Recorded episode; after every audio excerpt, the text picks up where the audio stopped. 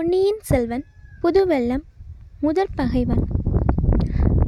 தக்க சமயத்தில் ஆந்தை செய்த உதவியை ஆழ்வார்க்கடியான் மனத்திற்குள் பெரிதும் பாராட்டினான். ஏனெனில் காட்டின் மத்தியில் கூடியிருந்த சதிகாரர்கள் சிறகடித்து கொண்டு உரிமைய ஆந்தையை பார்த்து அதனால் ஏற்பட்ட சத்தம்தான் என்று எண்ணிக்கொண்டார்கள். அடே, இந்த கோட்டான் நம்மை பயப்படுத்திவிட்டது, வெற்றிடாதே என்றான் ஒருவன். வேண்டாம், உங்கள் கத்திகளை வேறு முக்கியமான காரியங்களுக்கு பத்திரப்படுத்தி வையுங்கள். நம் பகைவர்களை பூண்டோட ஒழிப்பதற்கு கூராக்கி வையுங்கள். ஆந்தையும் கோட்டானும் நம் பகை பகைவர்கள் அல்ல, அவை நம் சிநேகிதர்கள். மனிதர்கள் சாதாரணமாய் உறங்கும் சமயங்களில் நாம் கண் விழித்திருக்கிறோம். நம்மோட ஆந்தைகளும் கூகைகளும் கண் விழித்திருக்கின்றன என்றான் ரவிதாசன் என்பவன். அவனுடைய பேச்சை கேட்டுக்கொண்டே மெல்ல மெல்ல அடியெடுத்து அடியெடுத்து வைத்து நடந்து திருமலையப்பன் ஒரு பெரிய மருத மரத்தின் சமீபத்தை அடைந்தான். நூறு வயதான அந்த மரத்தின் பெரிய வேர்கள் நாலாபுரத்திலும் மூடியிருந்தன. ஓர் ஆணிவேருக்கும் இன்னொரு ஆணிவேருக்கும் மத்தியில் தரையிலும் இடைவெளி இருந்தது. மரத்தின் அடிப்பக்கத்திலும் நல்ல குழிவு இருந்தது. அத்தகைய குழிவு ஒன்றில் மரத்தோடு மரமாக சாய்ந்து கொண்டு ஆழ்வார்க்கடியான் நின்றான். தஞ்சாவூர் ராஜ்யத்தின் பொக்கிஷம் இருக்கும் வரையில் நமக்கு வேண்டிய பொருளுக்கு குறைவு இல்லை. எடுத்த காரியத்தை முடிக்க வேண்டும், நெஞ்ச துணிவு வேண்டும். காரியம் முடிகிற வரையில் வெளியில் தெரியாதபடி ரகசியத்தை பேணும் சக்தி வேண்டும். நமக்குள் இரண்டு பிரிவாக பிரிந்து கொள்ள வேண்டும். ஒரு பிரிவினர் உடனே இலங்கைக்கு போக வேண்டும். இன்னொரு பிரிவினர் தொண்டை மண்டலம் சென்று காரிய சித்திக்கு தக்க சமயத்தை எதிர்பார்த்திருக்க வேண்டும். ஏறக்குறைய இரண்டு காரியங்களும் ஒரே சமயத்தில் முடிய வேண்டும். ஒரு பகைவனை முடித்த பிறகு அவகாசம் கொடுத்தால் இன்னொரு பகைவன் ஜாக்கிரதையாகிவிடுவான். அதற்கு இடமே கொடுக்கக்கூடாது, தெரிகிறதா? உங்களில் இலங்கைக்கு போக போக யார் யார் ஆயத்தமாய் இருக்கிறீர்கள் என்றான் ரவிதா ரவிதாசன் நான் போகிறேன், நான் நான் தான் போவேன் என்று பல குரல்கள் ஒரே சமயத்தில் கேட்டன. யார் போகிறது என்பதை அடுத்த முறை கூடி தீர்மானிக்கலாம். அதுவரைக்கும் இங்கே செய்ய வேண்டிய ஏற்பாடுகள் இன்னும் சில இருக்கின்றன என்றான் ரவிதாசன். ஈழத்துக்கு எந்த வழி போவது நல்லது என்று ஒருவன் கேட்டான். கோடிக்கரை வழியாக போகலாம். கடலை கடப்பதற்கு அது நல்ல வழி. ஆனால் இங்கிருந்து கோடிக்கரை வரையில் செல்வது கடினம். நெடுகிலும் பகைவர்கள், ஆங்காங்கே ஒற்றர்கள். ஆகையால் சேதுவுக்கு சென்று அங்கே கடலை தாண்டி மாதோட்டத்துக்கருகில் இறங்குவதுதான் நல்லது. இலங்கை போகிறவர்கள் சமயத்தில் படகு வலிக்கவும் கட்டுமரம் தள்ளவும் கடலில் நீந்தவும் தெரிந்தவர்களாய் இருக்க வேண்டும். இங்கே யாருக்கு நீந்த தெரியும்? எனக்கு தெரியும், எனக்கு தெரியும் என்ற குரல்கள் எழுந்தன. முதலில் இலங்கை மன்னன் மகிந்தனை கண்டு பேசிவிட்டு பிறகு காரியத்தில் இறங்க வேண்டும். ஆகையால் ஈழத்துக்கு போகிறவர்களில் ஒருவருக்காவது சிங்கள மொழி தெரிந்திருக்க வேண்டும். ஆ, நமது சோமன் சாம்பவன் இன்னும் வந்து சேரவில்லையே. யாராவது அவனை இன்றைக்கு பார்த்தீர்களா? இதோ வந்து கொண்டிருக்கிறேன் என்று ஆழ்வார்க்கடியானுக்கு மிக்க சமீபத்தில் இருந்து ஒரு குரல் கேட்டது. அடியான் மேலும் மரத்தோடு மரமாக ஒட்டி கொண்டான். அடடா, இந்த பாலும் உடம்பு பெருத்து விட்டது, எவ்வளவு சங்கடமாயிருக்கிறது. புதிதாக இரண்டு பேர் அக்கூட்டத்தில் வந்து சேர்ந்து கொண்டார்கள். ஆழ்வார்க்கடியான் தன் முகத்தில் ஒரு சிறு பகுதியை மட்டும் மரத்துக்கு வெளியே நீட்டி எட்டி பார்த்தான். புதிதாக வந்தவர்கள் இருவரும் கொள்ளிடக்கரையில் அரச மரத்தடியில் சந்தித்து பேசியவர்கள்தான் என்று தெரிந்து கொண்டான். புது மனிதர்களை கண்டதும் ரவிதாசன், வாருங்கள் வாருங்கள், ஒருவேளை ஏதாவது உங்களுக்கு ஆபத்து வந்துவிட்டதோ, வராமலே இருந்து விடுவீர்களோ என்று பயந்தேன். எங்கிருந்து எந்த வழியாக வந்தீர்கள் என்றான். கொள்ளிடக்கரையோடு வந்தோம். வழியில் ஒரு கூட்டம் நரிகள் வளைத்து கொண்டன. நரிகளிடம் சிக்காமல் தப்பித்து வருவதற்கு நேரமாகிவிட்டது என்றான் சோமன் சாம்பவன். புலிக்கும் சிங்கத்துக்கும் பயப்பட்டால் பொருள் உண்டு. நரி நரிக்கு பயப்படுகிறவர்களால் என்ன காரியத்தை சாதித்து விட முடியும் என்றான் அந்த கூட்டத்துக்கு முன்னமே வந்திருந்தவர்களின் ஒருவன். அப்படி சொல்லாதே அப்பனே, சிங்கம் புலியை காட்டிலும் நரி பொல்லாதது. ஏனெனில் சிங்கமும் புலியும் தனித்தனியே பாய்ந்து வரும் விரோதிகள், அவற்றோடு சண்டையிட்டு சமாளிக்கலாம். ஆனால் நரிகளோ கூட்டம் கூட்டமாக வருகின்றன. ஆகையால் அவற்றுக்கு பலம் அதிகம். சோழ நாட்டு நரிகள் பெருங்கூட்டமாக வந்ததினால்தானே நம் ஒப்பற்ற மன்னாதி மன்னன் தோற்கவும் உயிர் துறக்கவும் நேர்ந்தது. இல்லாவிட்டால் அவ்விதம் நேர்ந்திருக்குமா? அந்த நரிக்குலத்தை அற குலத்தை அடியோடு அழிப்போம், பூண்டோடு நாசம் செய்வோம் என்ற ஆங்காரத்துடன் கூவினான் சோமன் சாம்பவன். இதோ அதற்கு வேண்டிய உபகரணங்கள் என்று ரவிதாசன் பொன் நாணயங்களின் குவியலை சுட்டிக்காட்டினான். சோமன் சாம்பவன் நாணயங்கள் சிலவற்றை கையில் எடுத்து பார்த்துவிட்டு, ஆ, ஒரு பக்கம் புலி, இன்னொரு பக்கம் பனை என்று சொன்னான். சோழனுடைய பொன், பழுவேட்டரையனுடைய முத்திரை. நான் சொன்னது சொன்னபடி நிறைவேற்றிவிட்டேன். உங்களுடைய செய்தி என்ன? நமது இடுமன்காரி ஏதாவது செய்தி கொண்டு வந்திருக்க வேண்டுமே என்றான் ரவிதாசன். ஆம், கொண்டு வந்திருக்கிறார். கேளுங்கள், அவரே சொல்லுவார். இடும்பன்காரி சொல்லத் தொடங்கினான். தங்கள் கட்டளைப்படியே சம்புவரையர் மாளிகையில் பணியாளாக நான் அமர்ந்து வேலை பார்த்து வருகிறேன். அதனுடைய பலன் நேற்றிரவு தான் சித்தித்தது. நேற்று சம்புவரையர் மாளிகையில் ஒரு பெரிய விருந்து நடந்தது. பெரிய பழுவேட்டரையரும் மனங்காமுடி முனையரையர், மலப்பாடி மலுவரையர் முதலிய பலர் வந்திருந்தார்கள். குறவை கூத்தும் வேலநாட்டமும் நடைபெற்றன.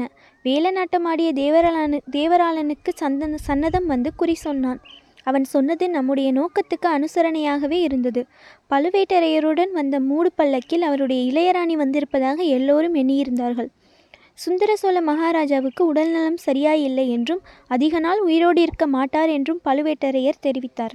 எல்லோருமாக சேர்ந்து அடுத்தபடி பட்டத்துக்கு வரவேண்டியவர் ஆதித்த கரிகாலர் அல்ல, மதுராந்தக தேவர் என்று முடிவு செய்தார்கள். ஆனால் மதுராந்தக தேவர் என்று முடிவு செய்தார்கள் ஆனால் மதுராந்தக தேவர் இதற்கு சம்மதிப்பாரா என்று சிலர் கேட்டார்கள். அவர் வாயினாலேயே அதற்கு மறுமொழி கூற செய்கிறேன் என்று சொல்லி பழுவேட்டரையர் மூடு பல்லக்கின் திரையை திறந்தார். அதற்குள் இருந்து மதுராந்தக தேவர் வெளிவந்தார். பட்டம் கட்டிக்கொள்ள தமக்கு சம்மதம் என்று அவர் தெரிவித்தார். இப்படி பெண் வேஷம் போடும் பராக்கிரமசாலிக்கு முடிசூட்டப் போகிறார்களாம். நன்றாய் சூட்டட்டும். எல்லாம் நாம் எதிர்பார்த்தபடியே தான் நடந்து வருகிறது. இம்மாதிரி சோழ நாட்டிலேயே ஒரு குழப்பம் ஏற்படுவது நம்முடைய நோக்கத்துக்கு மிக உகந்தது. எது நேர்ந்தாலும் என்ன நடந்தாலும் நம்மை யாரும் சந்தேகிக்க மாட்டார்கள் அல்லவா? இடும்பன்காரி மிக முக்கியமான செய்து கொண்டு வந்திருக்கிறீர். ஆனால் இதெல்லாம் எப்படி தெரிந்து கொண்டீர்? இதற்கு சந்தர்ப்பம் எப்படி வாய்ந்தது என்று கேட்டான் ரவிதாசன். நடு ராத்திரியில் அவர்கள் சபை கூடிய போது வேறு யாரும் அருகில் வராதபடி பார்த்து கொள்ள என்னை காவலுக்கு அமர்த்தி இருந்தார்கள். காவல் புரிந்து கொண்டே என் காதுகளையும் கண்களையும் உபயோகப்படுத்தி கொண்டிருந்தேன். அப்படி உபயோகப்படுத்தியதில் வேறு ஏதாவது தெரிந்ததா? தெரிந்தது. அந்த நள்ளிரவு கூட்டத்தில் நடந்ததையெல்லாம் இன்னொரு வேற்று மனிதன் கோட்டை மதில் சுவர் மேதில் சுவர் மேலிருந்து கவனித்து கொண்டிருந்தான். ஆஹா, அவன் யார்? முன்குடும்பி வைத்திருந்த ஒரு வைஷ்ணவன். ஆஹா, அவன்தானா? அவனை நீர் என்ன செய்தீர்? சம்புவரையரிடம் பிடித்து கொடுக்கவில்லையா? இல்லை, ஒருவேளை அவன் நம்மவனாய் இருக்கலாம் என்று நினைத்து விட்டேன். நீங்களே அனுப்பி வைத்தீர்களோ என்று எண்ணினேன்.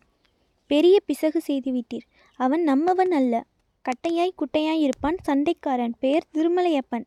ஆழ்வார்க்கடியான் என்று சொல்லிக்கொள்வான். அவனைதான். நான் செய்த பிசகை இன்று மத்தியானம் நானே உணர்ந்து கொண்டேன். அவன் நம்மால் அல்லவென்று தெரிந்தது. அதை எப்படி அறிந்தீர்? நேற்று இரவு கந்தமாறனின் பாலிய நண்பன் ஒருவனும் கடம்பூர் மாளிகைக்கு வந்திருந்தான். அவனுக்கும் பழுவேட்டரையர் கூட்டத்துக்கும் சம்பந்தம் ஒன்றுமி ஒன்றுமில்லை என்று தெரிந்தது. அவன் அங்கேயே மூலையில் படுத்து நிம்மதியாக தூங்கினான். இன்று காலையில் சின்ன எஜமானர் தம் சிநேகிதனை கொண்டுவிட கொள்ளிடக்கரையில் கொள்ளிடக்கரை வரையில் வந்தார். அவர் வரப்போவதை அறிந்து அவர் முன்னால் அடிக்கடி நான் போய் நின்றேன். என்னையும் வர சொன்னார்.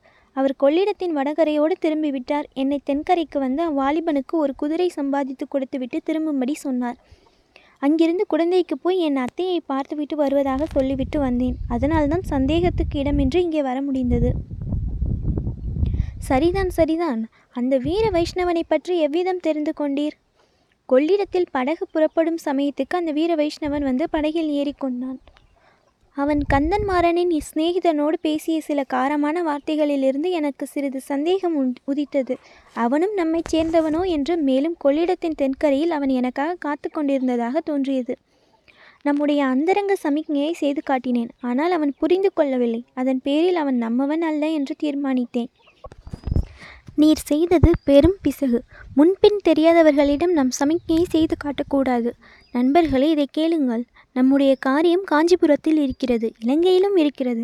இந்த இரண்டு இடங்களிலும் நம்முடைய பரம விரோதிகள் இருக்கிறார்கள். ஆனால் அவர்கள் இரண்டு பேரையும் காட்டிலும் நம்முடைய கொடிய விரோதி, முதன்மையான விரோதி ஆழ்வார்க்கடியான் என்று பொய்ப்பெயர் பூண்டு தெரியும் திருமலையப்பன் தான். அவன் நம்மையும் நம் நோக்கத்தையும் அடியோடு நாசம் செய்யக்கூடியவன். நமக்கெல்லாம் இணையில்லாத தலைவியாக உள்ள தேவியை அவன் கொண்டு போக பார்க்கிறவன். அடுத்தபடியாக அவனை உங்களில் யாராவது எங்கே கண்டாலும், எந்த நிலைமையில் சந்தித்தாலும் கையில் உள்ள ஆயுதத்தை உடனே அவன் மார்பில் பாய்ச்சி கொன்று விடுங்கள்.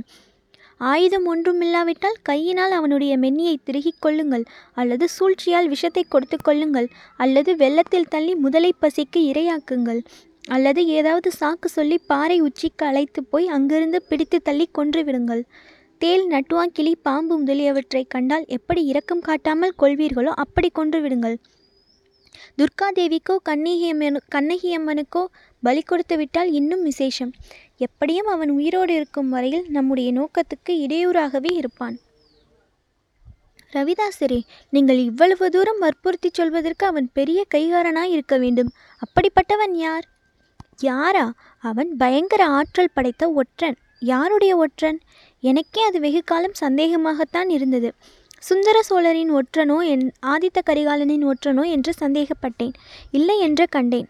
பழையாறையில் இருக்கிறாளே ஒரு கிளப்பாதகி, அந்த பெரிய பிராட்டியின் ஒற்றனாய் இருக்கலாம் என்று இப்போது சந்தேகிக்கிறேன். ஆஹா, அப்படியா? சிவபக்தியில் மூழ்கி ஆலய திருப்பணி செய்து வரும் அந்த செம்பியன் தேவிக்கு ஒற்றன் எதற்கு? அதெல்லாம் பொய்.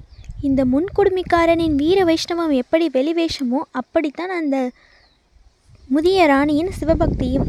பெற்ற பிள்ளைக்கே பெரும் சத்ருவாய் இருக்கும் பிசாசு அல்லவா? அதனால்தானே அவளுடைய சொந்த சகோதர சகோதரனாகிய மலவரையன் கூட அவளுடன் சண்டை பிடித்து கொண்டு பழுவேட்டரையன் கட்சியில் சேர்ந்திருக்கிறான். ரவிதாசரே, அந்த முன்குடும்பி வைஷ்ணவனைப் போல் இன்னும் யாராவது உண்டா? குடந்தையில் ஒரு சோதிடன் இருக்கிறான். அவன் பேரிலும் எனக்கு சந்தேகம் இருக்கிறது. வருகிறவர் போகிறவர்களுக்கு ஜோசியம் சொல்லுவது போல் சொல்லி வாயை பிடுங்கி பல விஷயங்களை தெரிந்து கொள்கிறான். அவனிடம் நீங்கள் யாரும் போகவே கூடாது. போனால் எப்படியும் நிச்சயமாக ஏமாந்து போவீர்கள். அவன் யாருடைய ஒற்றன் என்று நினைக்கிறீர்கள்? இன்னும் அதை நான் கண்டுபிடிக்க முடியவில்லை. ஒருவேளை தற்போது இலங்கையில் இருக்கும் போலி இளவரசனுடைய ஒற்றனாக இருக்கலாம். ஆனால் ஜோசியனை பற்றி அவ்வளவு கவலை எனக்கு கிடையாது. அவனால் பெரிய தீங்கு எதுவும் நேர்ந்து விடாது. வைஷ்ணவன் விஷயத்திலே தான் எனக்கு பயம். அவனை கண்ட இடத்திலே தேல் நட்டுவாங்கிளி பாம்பை அடித்து அடித்து கொள்வது போல் இரக்கமின்றி கொன்றுவிட வேண்டும். இதையெல்லாம் மருத மரத்தின் மறைவிலிருந்து கேட்டுக்கொண்டிருந்த ஆழ்வார்க்கடியானுக்கு மெய் நடுங்கியது. உடம்பெல்லாம் வியர்த்தது. அந்த மரத்தடியிலிருந்து உயிரோடு தப்பி போக போ தப்பி போகப் போகிறோமோ என்று அவனுக்கு சந்தேகம் உண்டாகிவிட்டது. போதும் போதாதற்கு அந்த சமயம் பார்த்து அவனுக்கு தும்மல் வந்தது. எவ்வளவோ அடக்கி கொள்ள பார்த்தும் முடியவில்லை. துணியை வாயில் வைத்து அடைத்து கொண்டு நச்சென்று தும்மினான். அந்த சமயம் மேலக்காற்று நின்று இருந்தது. காட்டு மரங்களின் மர்மர சத்தமும் நின்று போயிருந்தது. ஆகையால் திருமலையப்பனின் அடக்கிய தும்மல் சத்தம் பக்கத்தில் பேசிக்கொண்டிருந்த சதிகாரர்களுக்கு சிறிது கேட்டுவிட்டது. அந்த மருத மரத்துக்கு பின்னால் ஏதோ சத்தம் கேட்கிறது. சுளுந்தை கொண்டு போய் என்னவென்று பார் என்றான் ரவிதாசன். சுளுந்து பிடித்தவன் மரத்தை நாடி வந்தான். அவன் அருகில் வர வர வெளிச்சம் அதிகமாகி வந்தது. ஆச்சு, இதோ மரத்தின் முடுக்கில் அவன் திரும்ப போகிறான். திரும்பிய உடனே சுளுந்து வெளிச்சம் தன்மேல் நன்றாய் விழப்போகிறது. அப்புறம் என்ன நடக்கும்? தப்பி பிழைத்தால் புனர்ஜென்மந்தான். திருமலையப்பனின் மார்பு படபட படபடவென்று அடித்து கொண்டது. தப்புவதற்கு வழி உண்டா என்று சுற்றுமுற்றும் பார்த்தான். வழி காணவில்லை. அண்ணாந்து பார்த்தான். அங்கே மரத்திலிருந்து பிரிந்து சென்ற மரக்கிளையில் ஒரு ராட்சத வௌவால் தலைகீழாக தொங்கி தவம் செய்து கொண்டிருந்தது. உடனே ஒரு யோசனை தோன்றியது. சட்டென்று கைகளை உயர நீட்டி அந்த வௌவாலை பிடித்து கையில் ஆயத்தமாக வைத்து கொண்டான். சுளுந்துக்காரன் மரத்தை தாண்டி வந்ததும் வௌவாலை அவன் முகத்தில் மீது எறிந்தான். சுளுந்து கீழே விழுந்து வெளிச்சம் மங்கியது. வௌவாலின் இறக்கையால் முகத்தில் அடிபட்டவன் ஏ ஏ என்ன என்ன என்று உளறினான். பலர் ஓடிவரும் சத்தம் கேட்டது. ஆழ்வார்க்கடியானும் ஓட்டம் பிடித்தான். அடுத்த கணம் அடர்ந்த காட்டுக்குள் புகுந்து மறைந்தான். பலர் சேர்ந்து என்ன என்ன என்று கூச்சலிட்டார்கள். சுளுந்து ஏந்திய ஆள் வௌவால் தன்னை தாக்கியது பற்றி விவரம் கூறத் தொடங்கினான். இதெல்லாம் திருமலையப்பனின் காதில் கொஞ்ச தூரம் வரையில் கேட்டுக்கொண்டிருந்தது.